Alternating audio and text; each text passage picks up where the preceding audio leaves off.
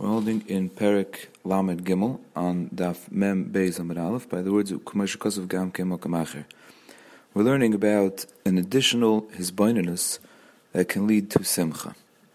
The Tanya said that the first step of this hisbaininus is recognizing and understanding the concept of Achdus Hashem, which is really something that we learned about in the earlier prokim, in the uh, set of hisbaininus from Yud Ches to Chafhei, and that his hisbaininus came with an explanation of the concept of Devar Hashem, that Hashem's word is creating the world constantly, and the concept that a person's word, when he speaks, is bottled to his koyach hadibur, and for sure to his koyach hamachshava, and for sure to his seichel, his koyach seichel, which is the source of intellect, which is the source of the thought, which is the source of the word. So one word that a person speaks is completely insignificant and compared to all of those things.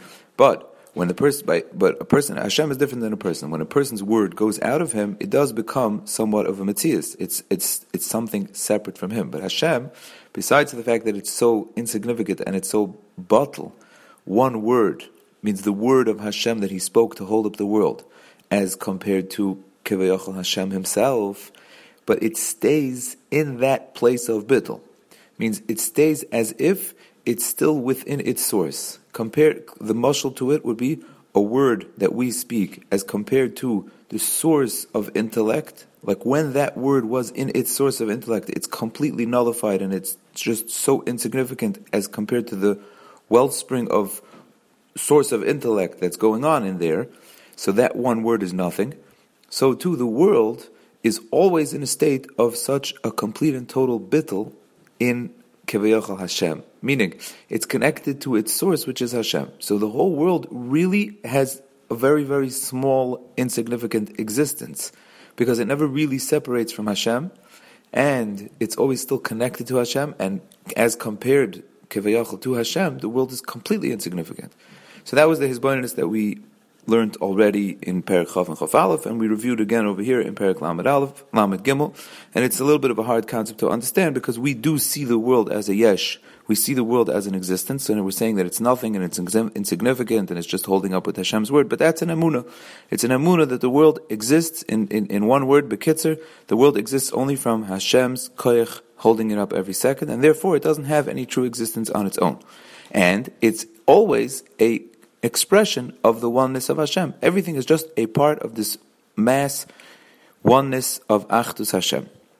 Now the Tanya continues, another mashal for this, a mashal Gashmi. Means the mashal that we spoke about till now was about the koyach of a person's intellect, the koyach haseichel, the koyach of midas, compared to a word. Now there's a, Tanya is giving for this a mashal Gashmi. The mashal Gashmi is a ray of sun as it is in its source in the sun means if the ray of sun came out of the sun, it had to be that it was there in its source. But in its source, you don't call it a ray, you just call it part of the sun. So it's completely batel. So the bottom line is, to Mishalim, how the world in all of its existence is completely batel to Hashem. But really, it's just the whole, meaning the whole world is just an expression of Hashem's Dibur. It's not ever separate from Hashem.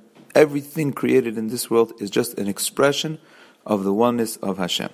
So now the Tanya says that when a person thinks about this and he contemplates this deeply with his full nefesh and he gets really into this emuna, this emuna is called kirvas elakim mamish. That's called a closeness to Hashem because in reality that the world is just an expression of Hashem.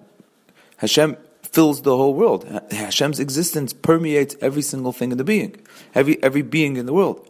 So therefore, if somebody understands that and contemplates that, then he realizes that he is just by being very, very close to Hashem.